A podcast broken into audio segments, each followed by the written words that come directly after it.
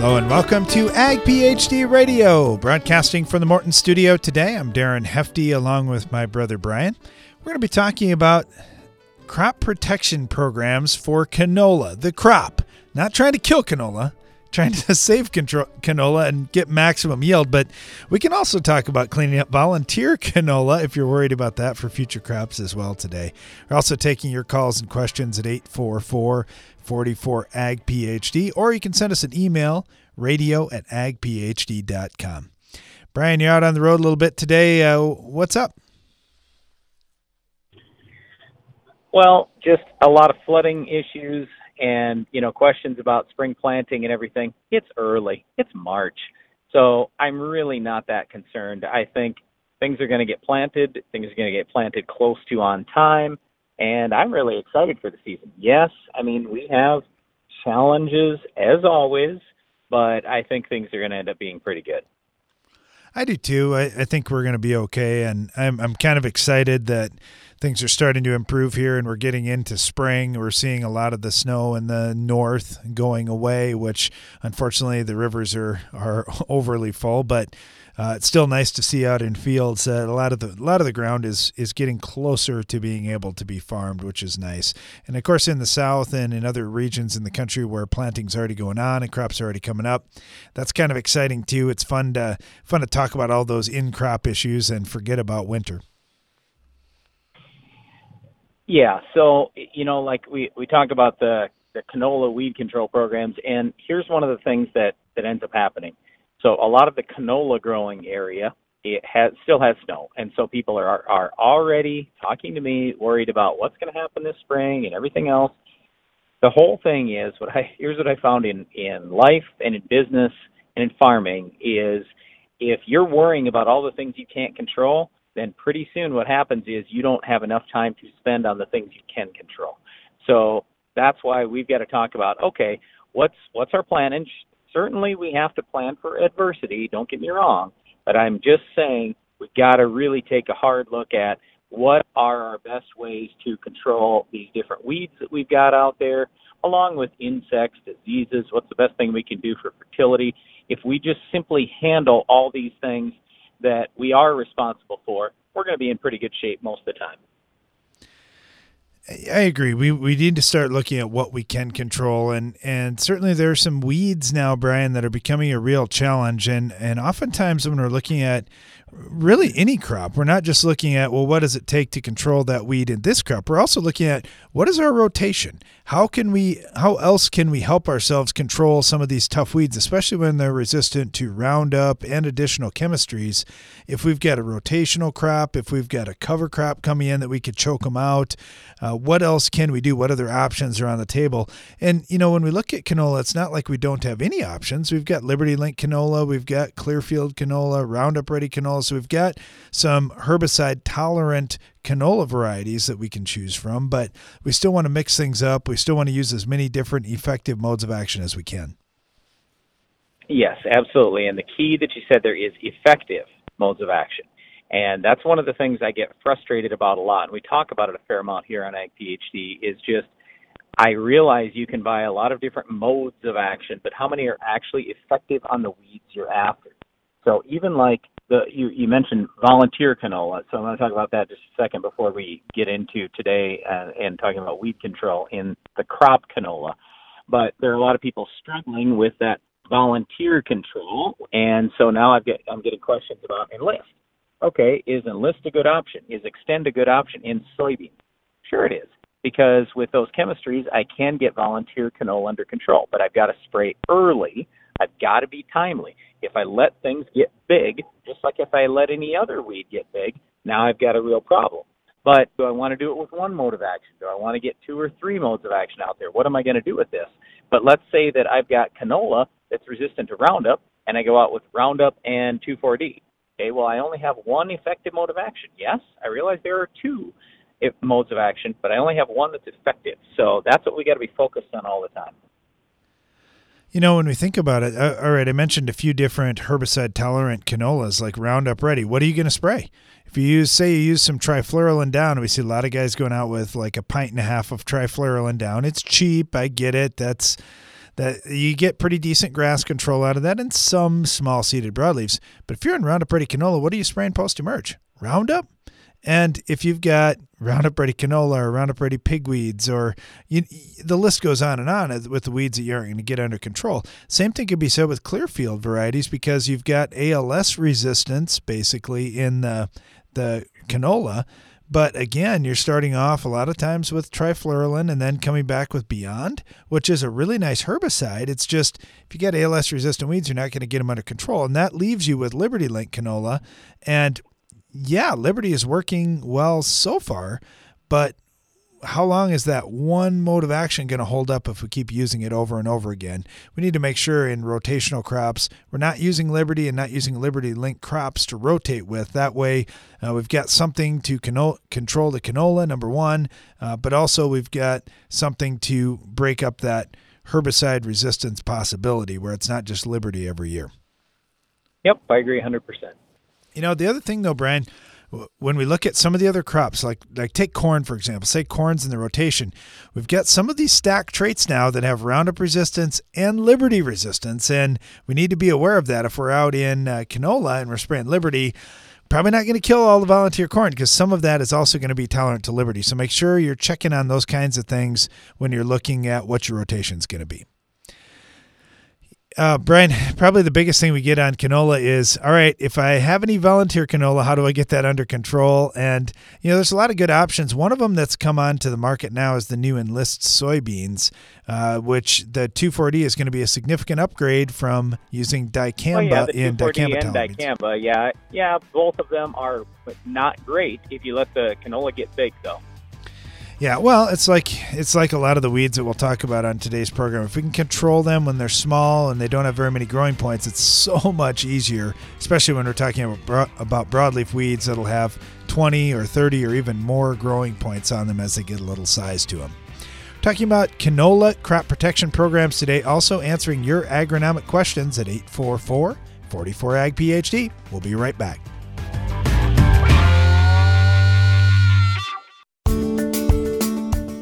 White mold, sudden death syndrome, root rot. If you raise soybeans, it may seem like you have all the cards stacked against you when it comes to disease. But did you know there is a new cost effective seed treatment which can help prevent all three? Heads Up Seed Treatment offers a new proactive approach for dealing with fungal and bacterial diseases. Compatible with other seed treatments, hedge your bet against disease this spring. Ask your dealer for Heads Up today. To locate a dealer, visit headsupst.com. Worried about glyphosate resistant weeds and grasses in your corn? Unleash the power of new Impact Z herbicide and get the early post application advantage you've been waiting for. Save $3 per acre when you combine Impact Z with a qualifying insecticide purchase. Go to buy2save3.com for details. Buy 2 Save 3 is a service mark and Impact Z is a trademark owned by AMVAC Chemical Corporation. All rights reserved. Impact Z is a restricted use pesticide. Always read and follow label instructions. Want to cut production costs without losing yield? Brian Ryberg from Buffalo Lake, Minnesota has done just that. Here's his story. We began using a soil warrior on our farm the fall of 2014. We've seen many benefits from better water infiltration, a lot less hours on equipment, fuel, able to reduce our fertilizer side. So it's really simplified our operation. See what makes Soil Warrior different and better at soilwarrior.com. Give your corn a strong defense against stress throughout the season with MycoApply Endoprime SC. MycoApply Endoprime SC uses four specially selected species of mycorrhizal fungi to protect your crop against stress. That means more access to water and key micronutrients while building a healthy soil structure for stronger crops for years to come. Stronger corn starts beneath the surface. Learn more about MycoApply Endoprime SC at endoprimecorn.com. Always read and follow label instructions.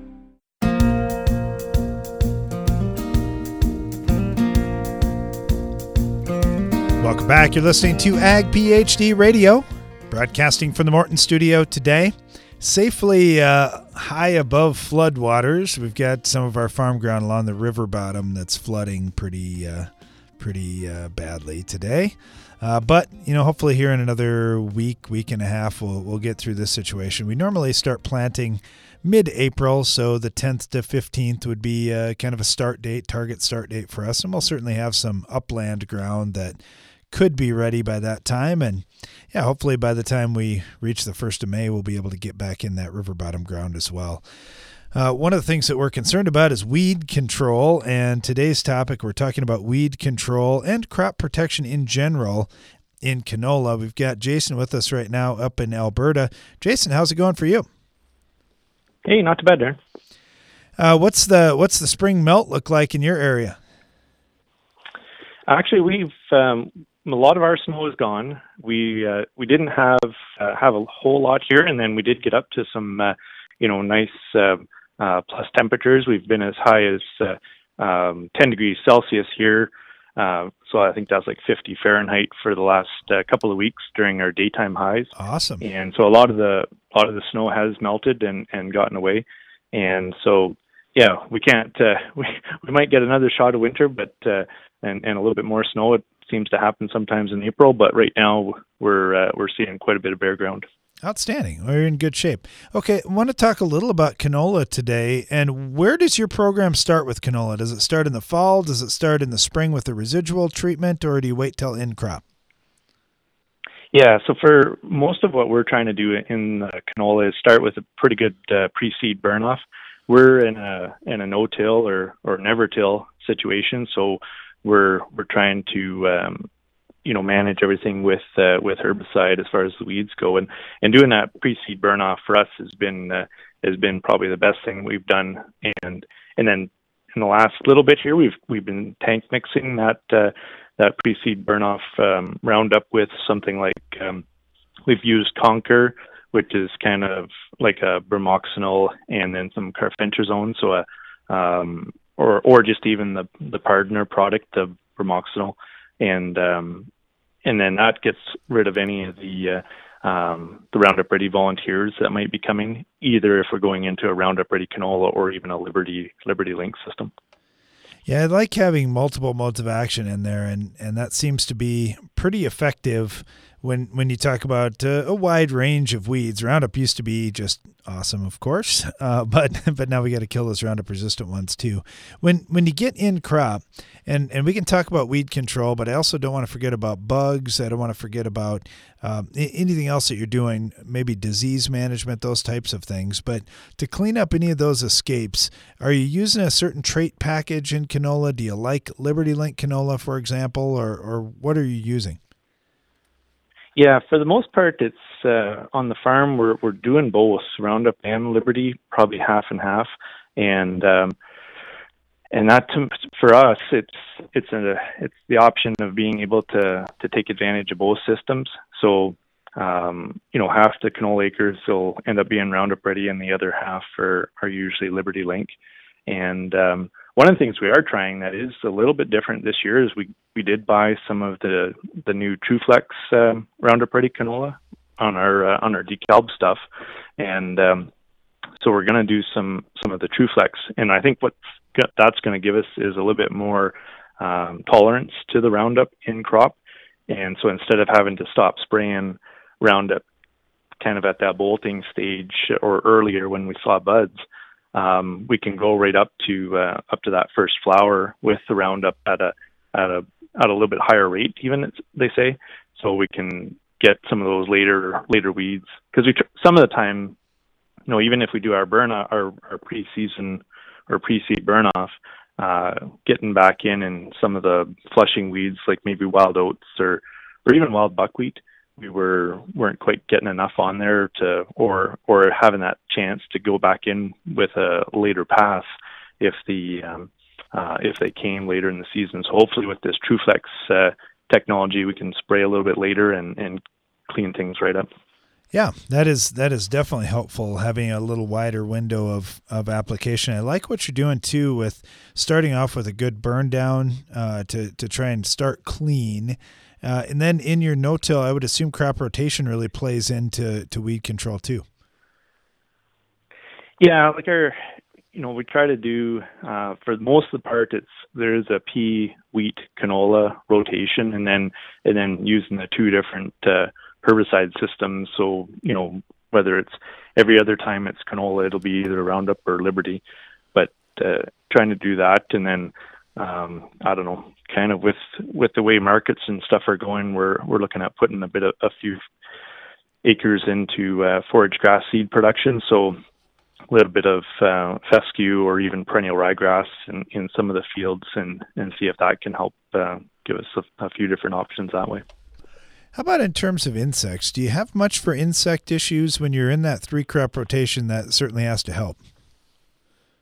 Oh, for sure. I think I don't know our we've got tons of flea beetles. Like where we are up in the Peace Country here in in northern Alberta, uh, we've had a population of the uh, striped flea beetles, and um, you know the the seed treatment does does as good as it can, or it's a good on on that for flea beetles. But uh, sometimes whenever we get like a windy windy spring or or if it's uh, kind of cool or whatever, we'll see with those striped flea beetles not doing as much um, leaf feeding, but they'll actually do a lot of stem feeding, and so and they're going along and nipping nipping the stems, and the wind comes and and we lose quite a bit of our stand that way, and, and especially with canola being that growing point right at the top of the plant, we get a couple little notches on the stems, and and that canola is gone. So it, if we if we do see that that's happening, we'll come in with a with a insecticide application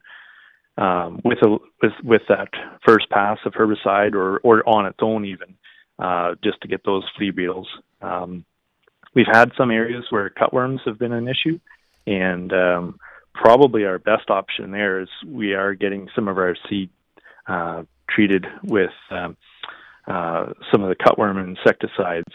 So whether it's going to be Fortenza or Lumiderm on that uh, on that canola seed for the cutworms, because I know that's that's a lot lot easier to to do with a seed treatment than an in crop herbicide or an in crop insecticide. Yeah, the the difference that the seed treatments have made. I know just in my lifetime, going from not really putting much on, other than maybe dealing with some secondary bugs that are in the soil, but but the difference we're making on those early season bugs has been really remarkable and and very helpful. I think it's one of those things like for for us on the farm. I know my dad was concerned about could we get back in there early season and spray when we're trying to do 18 other things on the farm and and the little bit that it costs to add on a little insecticide on the seed treatment was well worth it for us and I know we could sleep much better at night knowing that okay, we're not missing anything here and we're safe. Yeah, for sure. The cutworms what I find, um, you know, talking with guys and even at our place, it's uh, it's a revenge spray by the time you see the patches. yes. Whereas if you where if you've got the Fortenza on already, uh, you just don't even see the problem.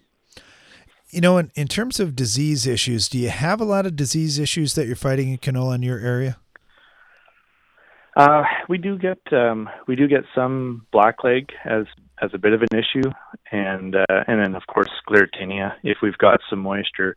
And on the blackleg, we've been pretty you know fortunate with some of the uh, um, hybrids that we can get that are um, multigenic blackleg trait resistant. So on some of those fields where we know we've got a bit of a history of some blackleg or um, you know doing our stem stem cuts in the fall or whatever, seeing that population is there, then you know doing something something with the multigenic uh, blackleg resistance trait package, and um, yeah, the, and then in the varietal selection thing is just huge on some of these uh, disease issues. And yeah, you mentioned uh, blackleg, how how big a deal that is. And I tell you what, on the sclerotinia, I might talk about that here a little bit later in the show. We want to I, I, don't know. Sclerotinia is probably one of the big issues that we fight on our farm in our soybean crop. We aren't raising canola here, but uh, but in soybeans and sunflowers, that's been a huge issue uh, down in our neck of the woods. Uh, Jason, hey, thank you so much. Really appreciate having you on. Thanks for sharing about what you're doing on your canola. Awesome. Thank you. Stay tuned. We'll be right back. No secrets here. We all know, regardless of the markets, balanced crop nutrition pays. AgroLiquid fertilizers have the research, technology, and products you need to grow a great crop. We also have an outstanding team of field agronomists ready to help you determine the best use of your fertilizer dollar. AgroLiquid can help you maximize your yield potential effectively and economically. Visit agroliquid.com to find a dealer near you. What do you think of when you hear Palmer Amaranth or water hemp? If you use Fierce herbicide in your soybean field, you don't have to think about them at all. With two effective modes of action and up to eight weeks of residual control, Fierce takes on even the toughest weeds like water hemp and Palmer Amaranth. Take control of your soybean field and get rewarded with Roundup Ready Plus when you choose the proven power of Fierce herbicide. Talk to your local retailer today to put Fierce to work in your fields. Always read and follow label directions. Build with the best. When you choose Morton Buildings for your next farm storage building, you'll experience the Morton advantage at every step, starting before the walls even go up. Since the value of our buildings is in its ability to protect what you have stored inside, we ensure that every component is researched and tested to withstand the elements in all weather conditions. And we back it up with the strongest warranty in the business. Looks better, built stronger, lasts longer. Learn more at mortonbuildings.com. One year it could be moisture stress, another pythium or nematodes. So you need your soybeans to rise ready for whatever the season holds. Now, one simple decision provides coverage on four fronts the Acceleron portfolio, fungicides, insecticides, bioenhancers, and an industry leading nematicide that strikes where nematodes attack. This season, rise stronger with Acceleron seed treatment products. Learn more at acceleronsas.com slash rise ready. Performance may vary. It's important to use proper PPE when handling treated seed. You need a powerful herbicide to fight the war on weeds. Bellum is Rotam North America's mesotrione herbicide, and it fights against the annual broadleaf weeds attacking your cornfields. Winning this battle means higher yields, lower cost to you, and maximized profitability. For long-lasting residual weed control, check out Evinco, Vilify, and our newest mix, Rixa. For application, flexibility, and season-long control, that's Evinco, Vilify, and Rixa, powered by Bellum. For more information, visit bellumherbicide.com. That's B-E-L-L-U-M herbicide.com. Pasture should have two things grass and cattle. No weeds, no brush. That's why Chaparral herbicide offers the broadest spectrum weed control available. It controls weeds other products can miss, like buckbrush and Canada thistle. And less weeds and brush in your pastures means more forage, so you spend less on feed. Chaparral also suppresses seed heads, lessening the effects of fescue toxicosis, all while providing season long residual control. Visit noweedsnobrush.com today and learn more about Chaparral.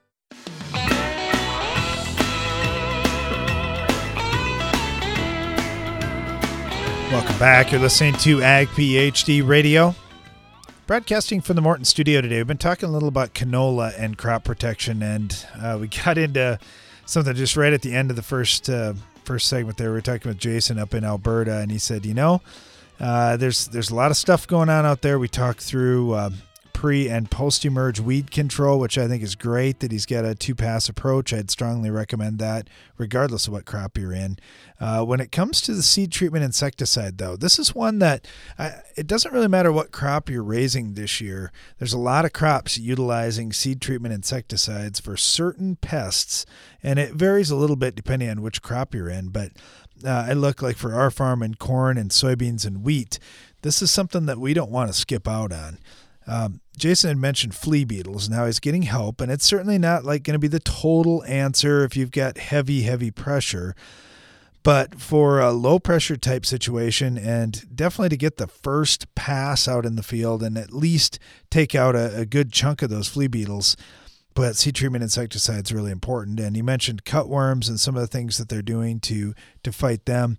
You know, I look at not only the the bugs that are attacking the seed in the soil that I'm never going to see a wireworm or a seed corn beetle or a seed corn maggot, something like that, but also look at those early season aphids that seems to be a big thing in a number of crops and a number of different areas um, in, across North America that we're fighting a lot of aphid pressure and they're becoming more resistant, some of the species anyway, uh, to things like the pyrethroid insecticides that are spraying post emerge. So if you use a different mode of action on our seed treatment, like a neonic, for example, now we've got a couple different modes of action going out in the field, and, and we've got one that's effective pre.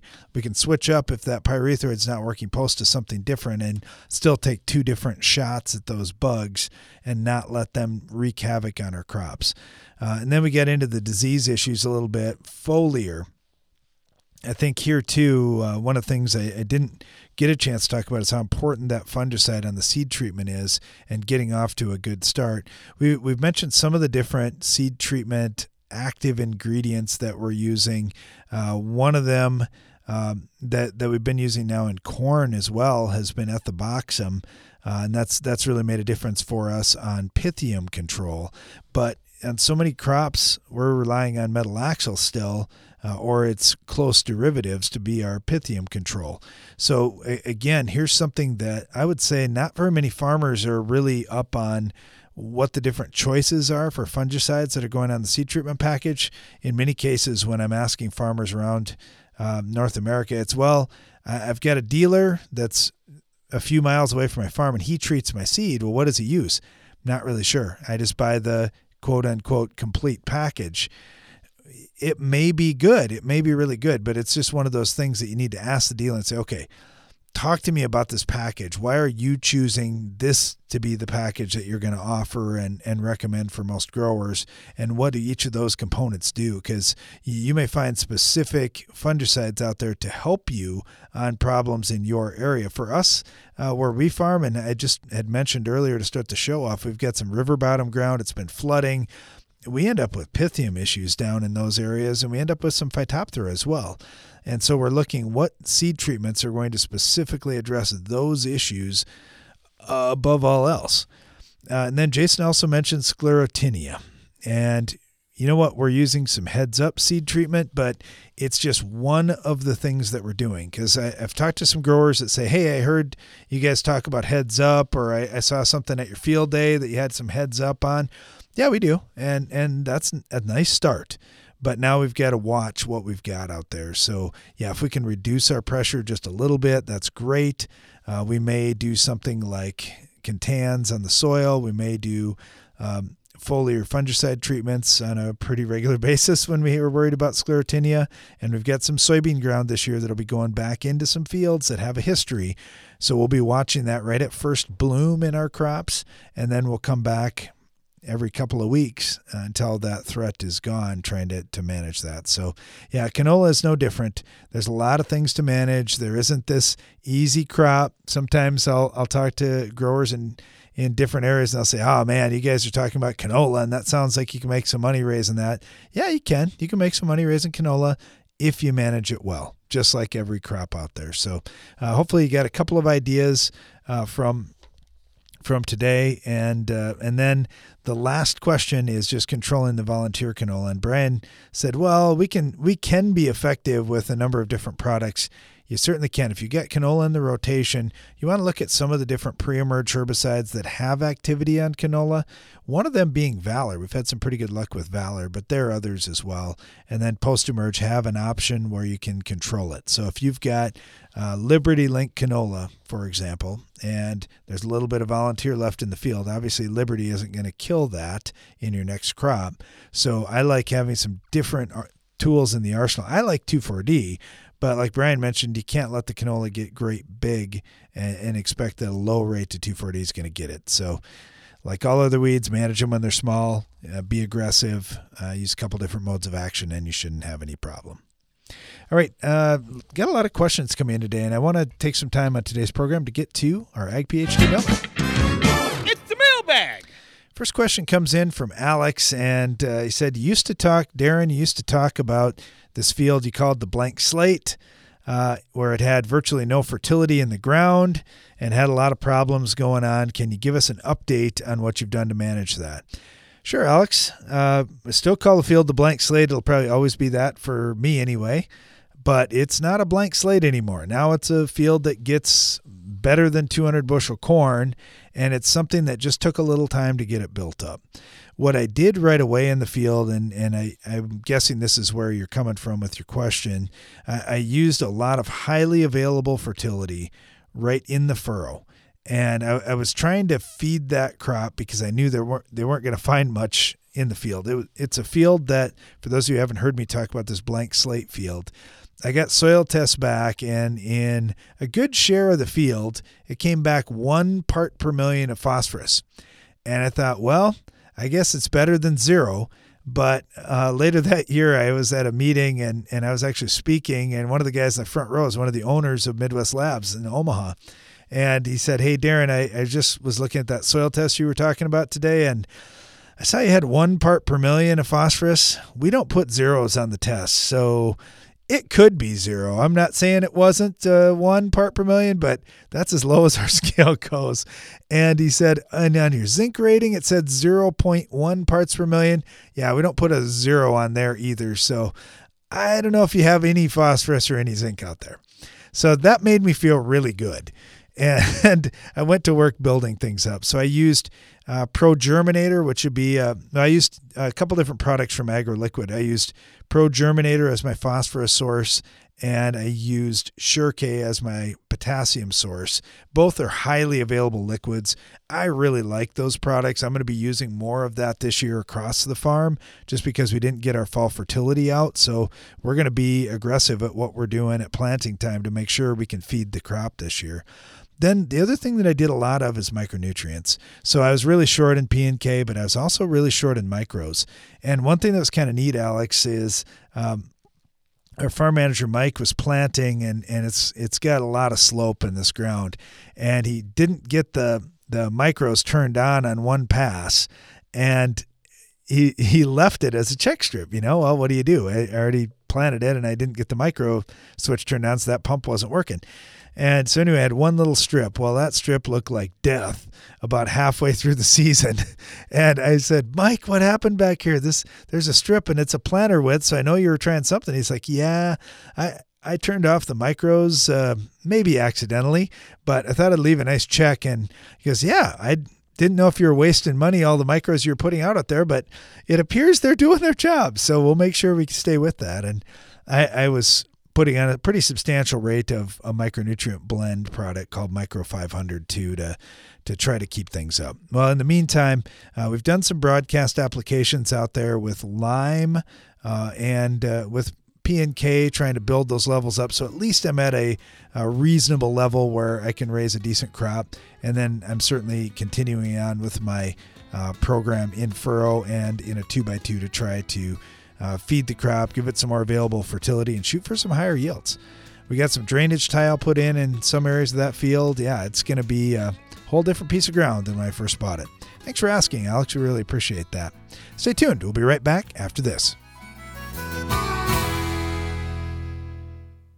If you're a rancher who's obsessed with keeping your pastures clear, turn to Grazon Next herbicide. It offers superior broadleaf weed control, so instead of thinking about weeds, you can think about the money you'll save growing more grass and buying less feed. Used early in the season, Grazon Next also provides residual activity that controls newly emerged weed seedlings, giving you season-long control. Start enhancing your land while you protect it. Visit leavetheweedstars.com to learn more about Grazon Next. Always read and follow label directions. In farming, there's a lot of variables out of our control. Don't let fertility be one of them. Let the experts at AgroLiquid move you closer to your bullseye. It's true, AgroLiquid fertilizers are formulated to keep nutrients available to your crop, and they have unmatched compatibility with other nutrients and crop protection products, which makes application more efficient than ever. But we also have the best people in the field, ready to talk about your operation, your goals. Go to agroliquid.com to move you closer to your target.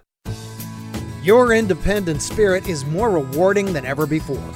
Unlike incentive programs that require growers to purchase a particular seed brand or to bundle certain products, the FMC Freedom Pass program rewards you for making the best choices for your fields. You decide what's best for your operation, from pre plant to harvest. Your retailer and FMC take care of the rest. It's really that simple the exclusive agronomic rewards, performance assurances, application innovations, and product financing of the FMC Freedom Pass program make it easier to protect your crops and cash flow. That's what we mean when we say we give you more freedom in the field. You'll experience more control and confidence too. Generics and imitators can't promise that. Visit your authorized FMC retailer or FMCFreedomPass.com to calculate your potential financial incentive and learn more. In farming, getting things done early has a way of setting you up for success, like using Corvus for an early season win over weeds. Corvus keeps even the toughest weeds from gaining a foothold. Multiple sites of action deliver superior control of emerged weeds. And later, Corvus reactivates with just a half inch of rain to take out any new weeds that may have sprouted. So get an early season win against weeds with Corvus for end of season rewards.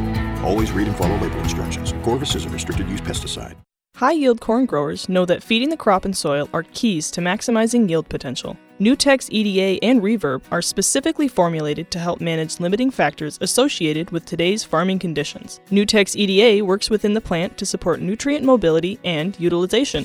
Reverb focuses on the soil, providing beneficial trace elements which help condition the root zone for optimal microbial activity. Low use rates and superb tank mix compatibility make Nutex EDA and Reverb no brainers in the high yield grower toolbox.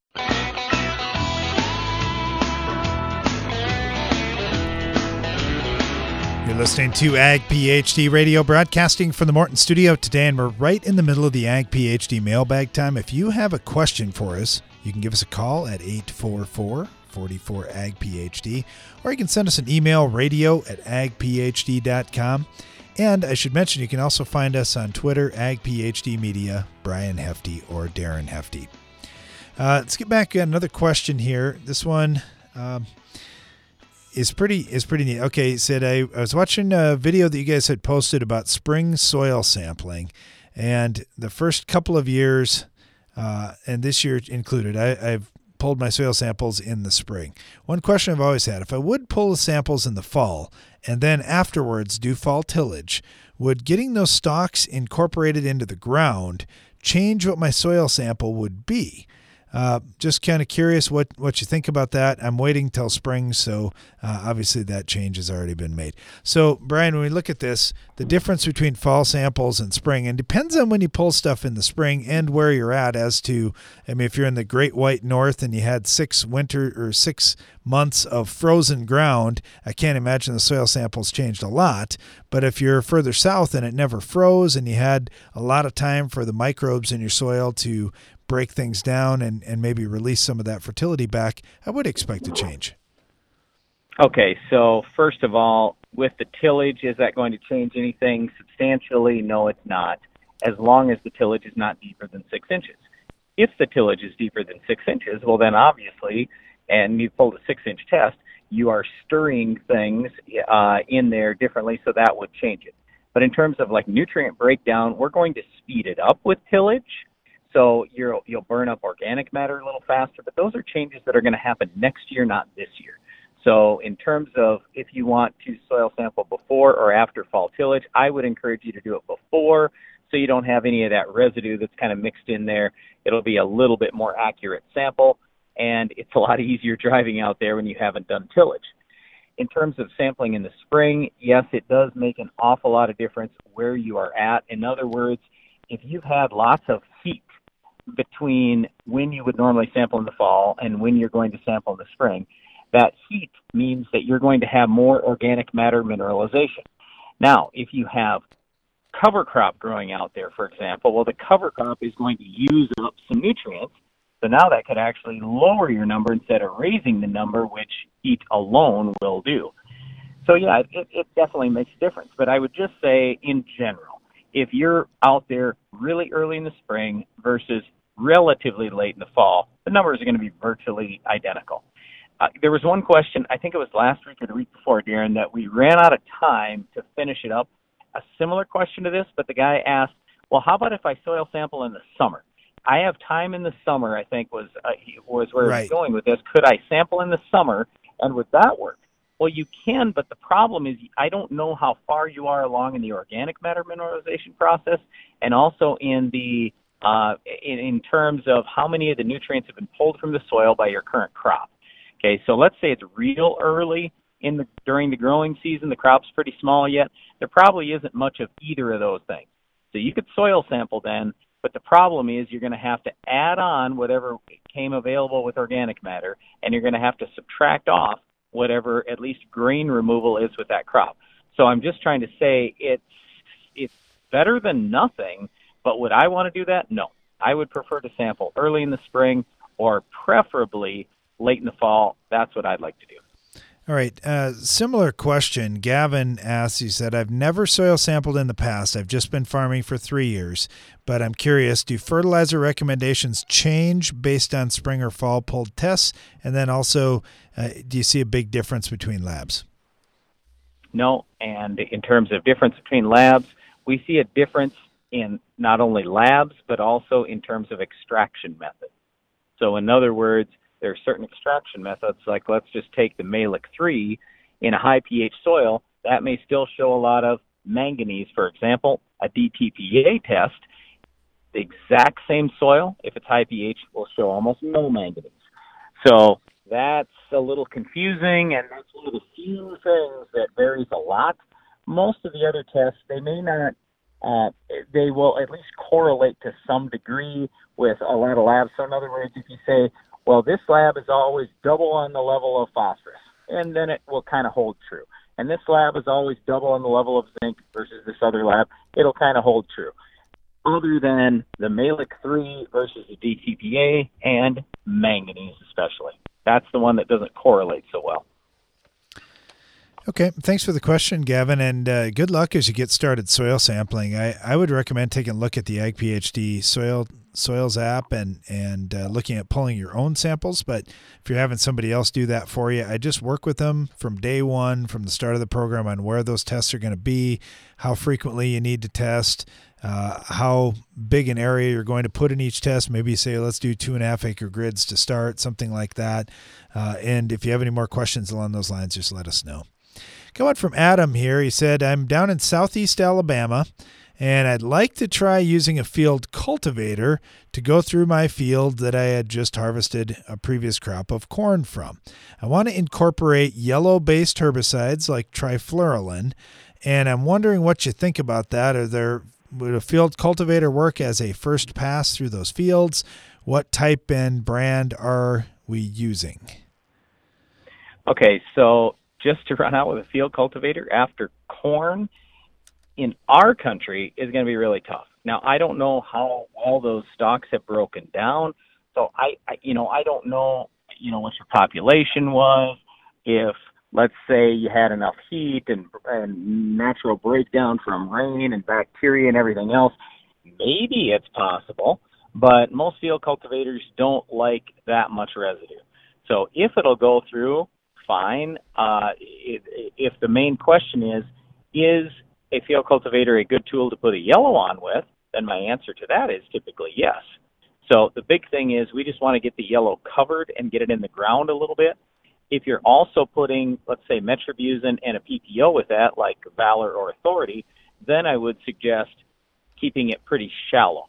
Uh, with if it's just a yellow like trifluralin or sonalan, even if you get it down in the ground a little ways, no big deal because those products will become a gas in the soil and they will move upward to some degree. All right. Um, you know, that's, yeah, the field cultivator here, we just don't have any breakdown from fall until now. And, so it's it's different. And i know we talk to other growers in the south and and they say man when we get our microbes working in our soil very well we get a lot of breakdown. That's awesome. And if so it, it may work just fine for you. Otherwise yeah we'd probably have another pass in there in addition to field cultivator.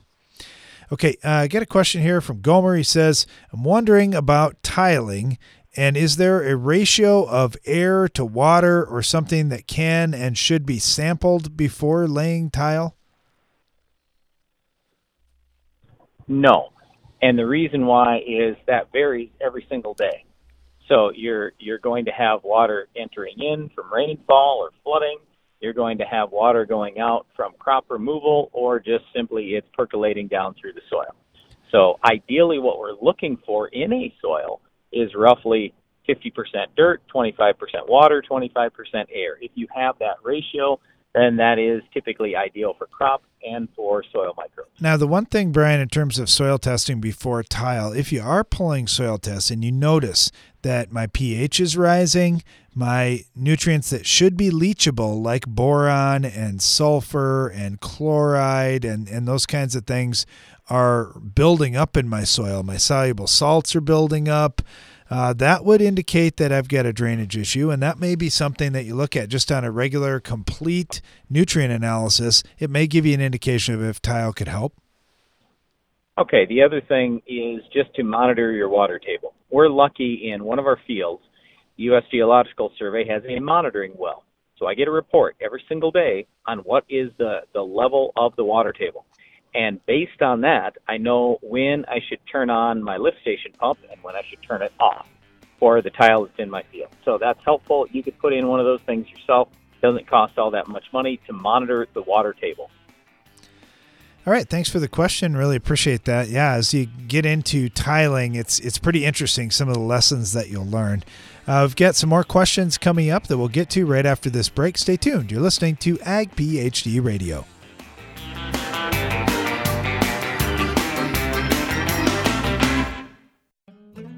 Every farmer knows that in order to be profitable, you need to maximize the return on your crop input investments. Hi, I'm Scott Harms, an ag risk specialist with Grain PhD. Without an effective and flexible strategy, your grain marketing plan gets stuck in the mud. With Grain PhD, you get the clarity and guidance a solid marketing plan needs. Our free GrainBridge software simplifies your cost profit analysis, and our risk specialists are here to help you develop your plan. Sign up today at grainphd.com. Increase your productivity with Hypro's dual react control system. The dual nozzle body design allows you to drive at the speed you want while maintaining the rate and droplet size you need. Hypro, helping you spray better. Interested in strip tillage? You should know about the Soil Warrior from ETS. With one pass efficiency, optimized nutrient placement, and reduced production costs for higher profitability, the Soil Warrior brings the future to your farm. Visit soilwarrior.com to learn more. Hey, Bill, any advice to control tough weeds and rootworms? That's easy, Jim. Buy two, save three. Wait, for weeds and rootworms? Buy two, save three. Combine your Impact or new Impact Z herbicide purchase with a qualifying insecticide and save $3 per acre. Buy two, save three. That is good advice. For details, go to buy2save3.com. Impact, Impact Z, and Buy2 Save 3 are trademarks owned by Amvac Chemical Corporation. All rights reserved. Impact Z is a restricted use pesticide. Always read and follow label instructions. Your grain bin fans can cost you a lot. High electric bills from running when conditions are not ideal, shrinkage from overdried grain, and spoiled grain all take money out of your pocket. With the STEPS GMS app temperature humidity switch, get your bin fans to start making you money. Only run vans when the conditions are right. Eliminate shrink and spoilage in your bins. Deliver grain in top condition at market moisture. When every dollar counts, you need STEPS GMS. Contact us today at stepsgms.com. You know what's convenient? If you're a soybean grower, what's convenient is Zidua Pro herbicide. That's because you get fast and complete burn down together with up to two weeks longer residual than other herbicides and three sites of action for broad spectrum weed control, plus built in resistance management. All in one convenient jug. And that turns out to be very inconvenient for pigweed, water hemp, and mare's tail. Contact your local BASF rep today. Grow smart with BASF. Always read and follow label directions. With the success of the Case IH Steiger Quad Track and Magnum Rowtrac tractors, it's no secret why Case IH is the leader of the track. So it wasn't surprising when the competition started imitating us, because Case IH offered the first five axle design to give you more power to the ground with less berming and compaction, all to help you be more productive. Still, we're flattered. In fact, if we weren't already red, we'd be blushing. To learn more, visit caseih.com slash tracks.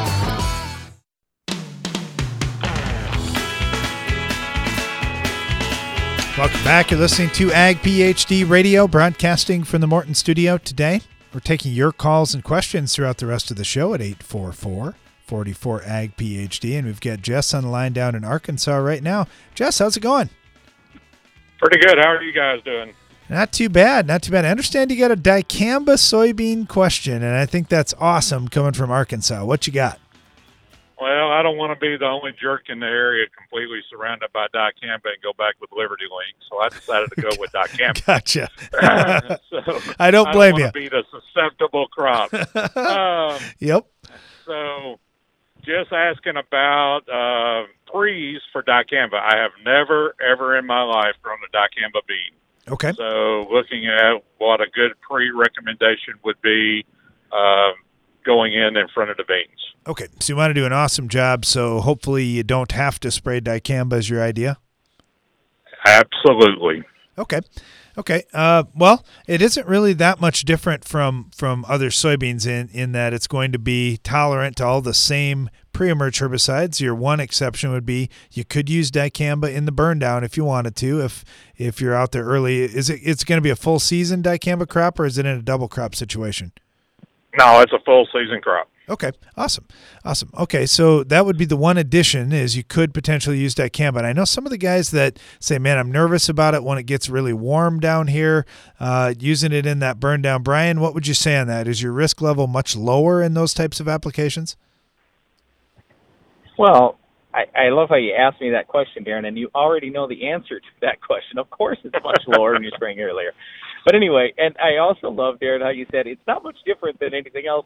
It's exactly the same for the pre's. We're going to tell you uh, the same thing on the pre side. We would still like to have you put down a yellow, and I realize not many guys in your area do that. We like to see you use some metribuzin, which most guys are now using, and a PPO, which most guys are using. So uh, we're talking Valor or Authority, plus metribuzin, plus either trifluralin if I'm working the ground or Prowl if I'm not. So that's what I do pre-emerge. And then what I would do on the early post side is I, I, you could at least consider this. Now on your on your cleanest fields, you don't have to do this, but on your on the early post side, we're still big believers in fomesafen. That's Flexstar, along with maybe some Warrant or Dual Outlook, Zidua, one of those Group 15 herbicides. Um, so we get ourselves more residual. So guys we'll talk about overlapping residual, basically. But I mean that is something you could certainly do.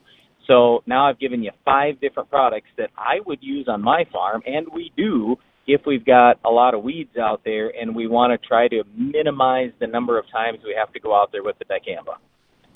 Yeah, the I, I'm with you, Jess. There's a lot of guys that are just a little bit nervous and they really want to be good neighbors. And I really appreciate that you brought that up. That look, I'm just trying to be a good neighbor here. I'm willing to plant a different trait than I normally would, and you know I don't want to have any drift issues onto my neighbors and that kind of thing. And man, I respect that because we, we all we all can point out a couple of neighbors that maybe could have been a little more cautious around us.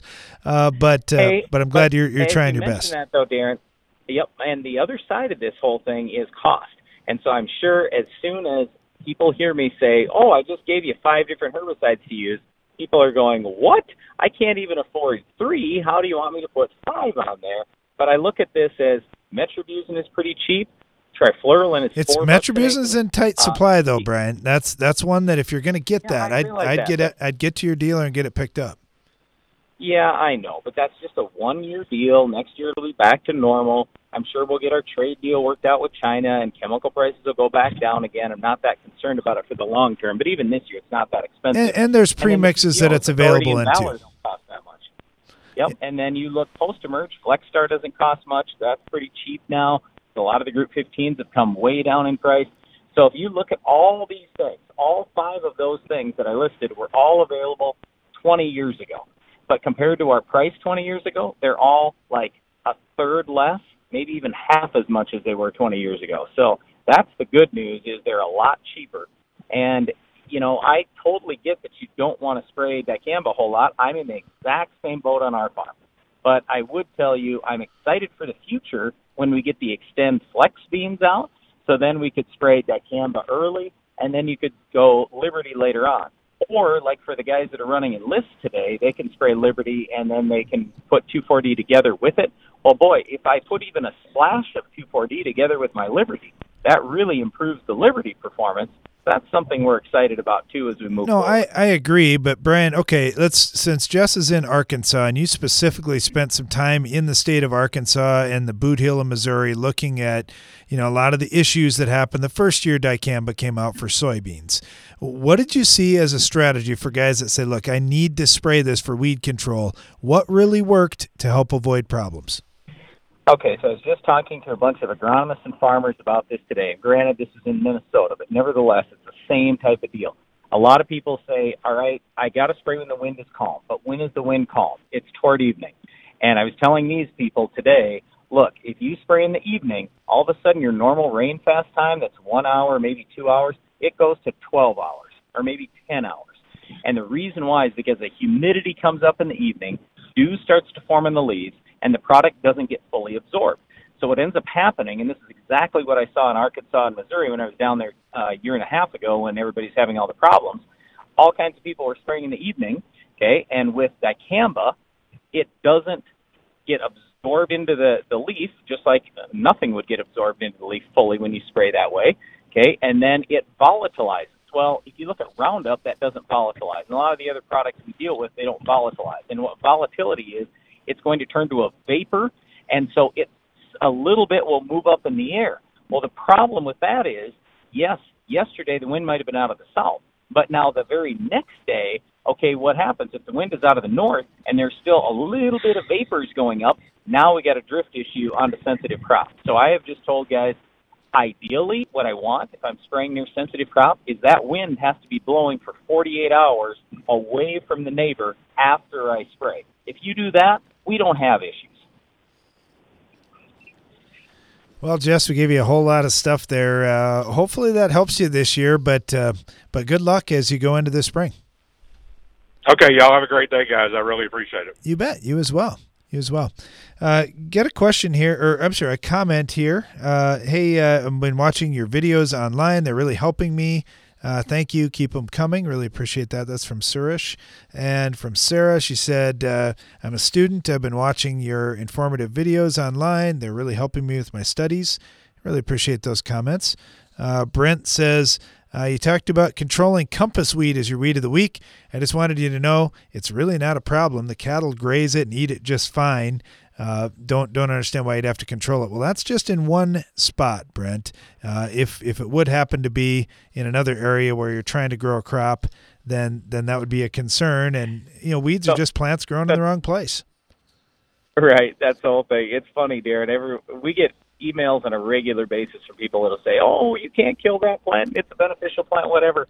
Um, I, I I try to kill corn several times during the summer. Corn, well, that's our number one crop on our farm. I want to kill it if it's in soybeans, just like I want to kill soybeans if they're in corn because they are hurting that other crop.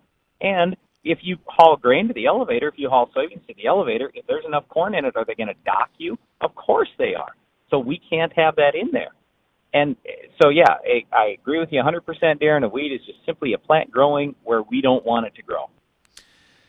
All right, got one from Randy in Oklahoma. He said, I caught one of your winter meetings at Dodge City and heard you talk about high pH ground that's irrigated. I've got a soil pH of 8, uh, sodium level at 5.9% on my base saturation, Ugh. and my irrigation water has been found to be high in sodium. Are there sulfur treatments for the soil, and what would be an economical way to deal with that water?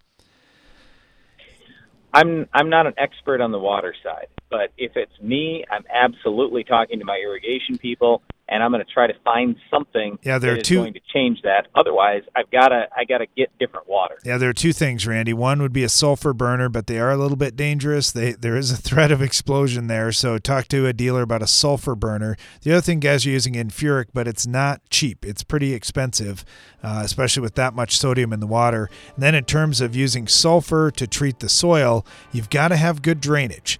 And for a lot of guys, I would say drainage tile is probably a must. Would you say so, Brian? Yeah, for sure. I mean, you, you want good drainage. You might have to put tile in. You got to have good calcium levels so your soil is porous as well. Yeah, so you, you can use something like elemental sulfur. That would be okay, but you've got to have drainage. Otherwise, it's really not going to work. But yeah, I'd start with getting that water fixed first. If we can stop adding to the problem, then then your problem's going to be able to start being managed. Thanks a lot, Randy. Really appreciate that question. Thanks for coming to our workshop this winter as well. Thanks to you for listening, and be sure to join us again each weekday for more Ag PhD Radio.